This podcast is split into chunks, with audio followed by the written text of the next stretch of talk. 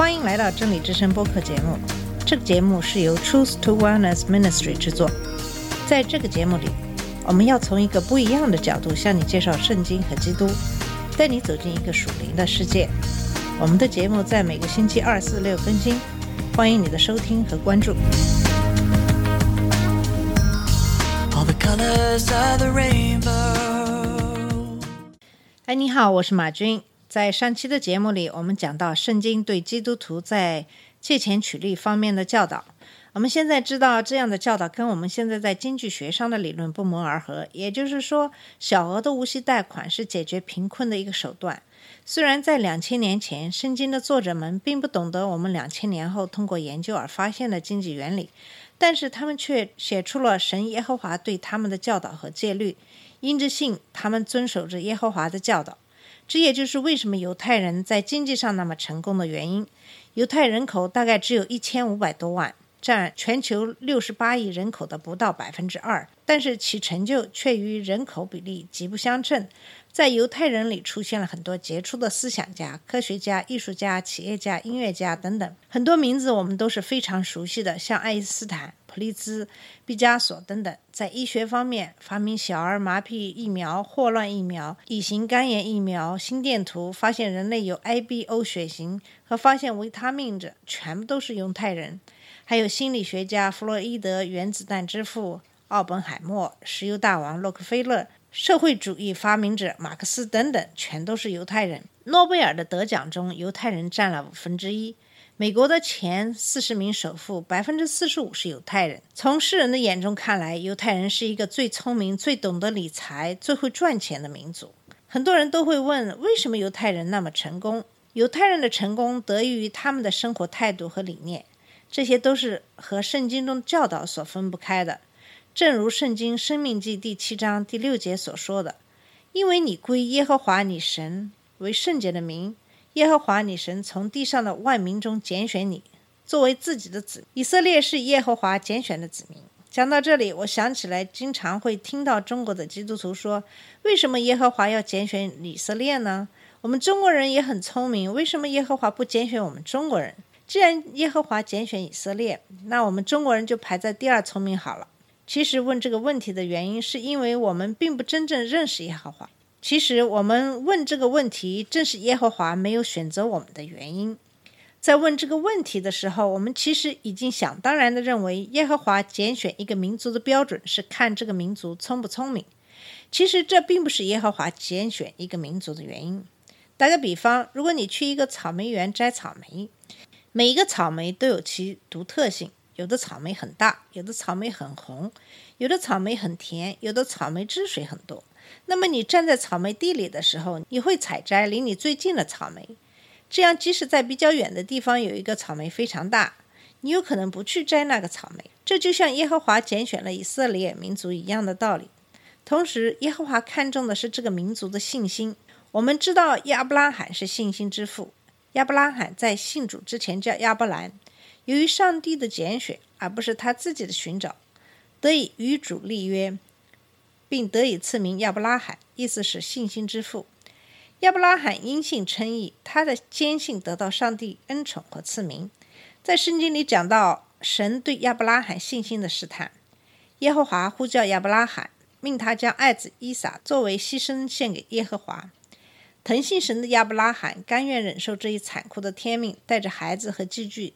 到摩利亚山上去行祭，孩子不知道自己就是祭品，问父亲祭祀为何不带祭品。父子俩到了山上，亚伯拉罕做好一切准备，正欲将儿子放在祭坛上动刀砍杀时，神的使者从天上呼叫他。天使说：“你不可在这童子身上下手，一点也不可害他。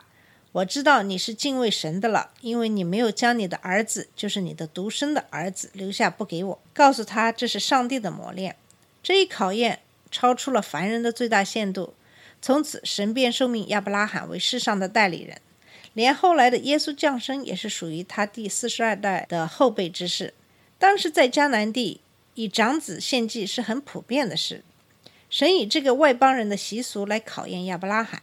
耶和华本不喜欢以人为祭，并且在日后严禁希伯来人进行这个习俗，所以他在献祭的现场为亚伯拉罕父子准备了献给他的羔羊，代替伊撒为燔祭。从这个故事看出，耶和华需要拣选的子民，最重要的是信心，因为这份信心才可以尽守耶和华的戒律，才可以使耶和华的许诺得以实现。其实，就是以色列人也并不是都非常有信心，或者都是非常伟大的人。以色列人跟其他的所有民族的人一样，有各种各样的缺点。即使是亚伯拉罕也会害怕，比如他让自己的妻子萨拉谎称是自己的妹子，夫妻假扮兄妹，通过这种方式来躲避被杀害的灾祸。在历史上，以色列人也常常做出违背耶和华心意的事，比如耶和华让摩西带领以色列人出埃及。摩西带领以色列人从红海到了舒尔的旷野，在旷野里的三天都没有找到水喝。以色列人在旷野里没有水，就埋怨耶和华。再在后来，以色列子民在旷野里抱怨要水喝、要食物。他们抱怨摩西把他们领出来，到了这个荒无人烟的沙漠。这时候，摩西才意识到以色列人身上的奴性太重。正是因为这个，耶和华知道他们不能打败居住在耶和华许诺他们的迦南地上的众多民族，所以让他们在旷野上等了四十年，等到老一辈的人都死去，新一代人成长起来，他在约书亚的带领下征服了迦南全境。当摩西在西乃山上独自逗留四十昼夜，接受耶和华的律法的时候，以色列的百姓因为摩西迟迟没有回来，感到不耐烦，便叫亚伦来为他们做神像。他们用金子铸了一只金牛犊，然后他们膜拜偶像，又吃又喝，放荡耍乐。我们知道膜拜偶像是神所不喜悦的，可是他们却也屡屡做出神不喜悦的事情。圣经中的许多记载都说明，以色列人并不是比其他民族的人聪明很多，或者在各方面都比其他民族强很多。但是以色列民族最突出的特点是传承了亚伯拉罕的信心，因为信心对神的戒律的遵守。这样形成了以色列民族很多的优秀特质，因为这样的原因，才造就了以色列人在以后的各行各业中做出了非常出色的成就。幸运的是，因为基督耶稣，外邦人，也就是以色列以外的人，可以藉着信，也可以来到主耶稣面前。靠着信，我们也可以得到主的恩典。既然是信，也就是要按照圣经的教导去做。到目前为止，全世界的七十八亿人口中，大约二十三亿的人信仰基督教。占全世界人口将近百分之三十。在二零一零年公布的四十四个最发达的国家中，有三十七个是基督教国家，另外的七个国家是以色列信仰犹太教，四个国家主要信仰上帝的阿拉伯国家，另外两个是日本和香港。在二零一一年公布的四十七个发达国家中，四十个是基督教国家，然后一个是犹太教，就是以色列，然后四个伊斯兰教的阿拉伯国家，然后是香港和日本。为什么信仰基督教的国家经济科技实力平均比其他国家要高很多呢？很多人也会从圣经中找到答案，比如箴言第九章第十节讲到：“敬畏耶和华是智慧的开端，认识至圣者便是聪明。”诗篇三十三章十二节讲到：“以耶和华为神的那国是有福的，他所拣选为自己产业的那民是有福的。”耶和华的眼目看顾敬畏他的人和仰望他慈爱的人。生命记二十八章第一节讲到：“你若留意听从耶和华你神的话，谨守遵行他一切的诫命，就是我今日所吩咐你的，他必使你超乎天下万民之心。”圣经里这些句子都清楚地表明，如果你信奉耶和华，遵守耶和华的诫命，耶和华就会保护你成为强国。这些都是从字面上就可以看出来的。可是我们不要把这个当成一个迷信的说法。耶和华是至高无上的，他当然可以做任何他想做的事。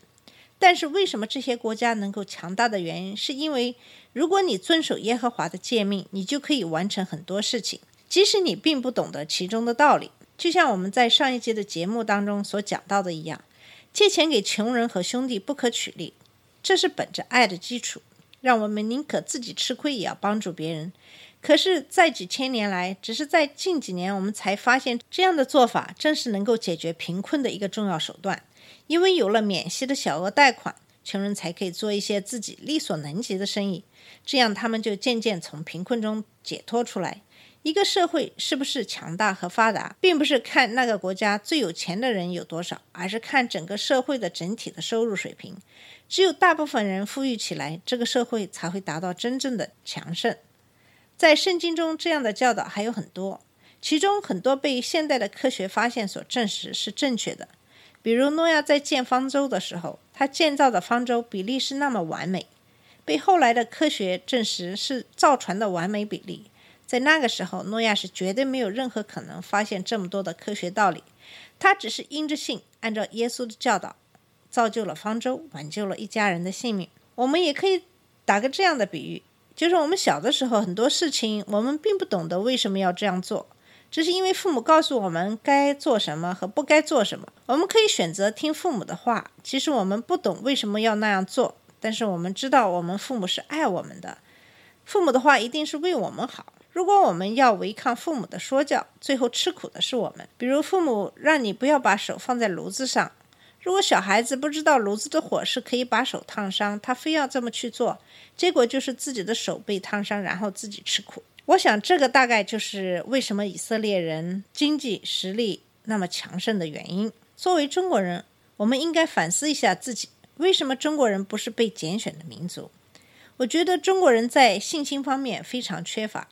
中国人的确是非常聪明的，正是因为这个自认为的聪明，反而使我们常常不遵守契约的规定，利用制度的漏洞钻空子，为己谋利。因为我们的目的常常是以利益来衡量，这样结果常常就可以用来作为手段的辩护的借口。这样的例子在我们的生活中真的很多，我也就不一一列举。如果我们多一点信心，像以色列人那样，因着信遵守耶和华的戒律。中国也一定会更加强大。好了，那么今天的节目就到这里，欢迎你继续收听和关注我们的节目。我们的节目在每星期二、四、六更新，下次节目再见。这里是真理之声播客节目，真理之声是 Truth to Wellness Ministry 旗下的一个节目，由 Truth to Wellness Ministry 制作和播出。如果你有什么想跟我们分享，请给我们发电子邮件，我们的邮箱地址是 truth to wellness at gmail dot com。你也可以直接去我们的网站 www dot truth to wellness dot com 浏览更多的信息。下次节目再见。All colors of the rain.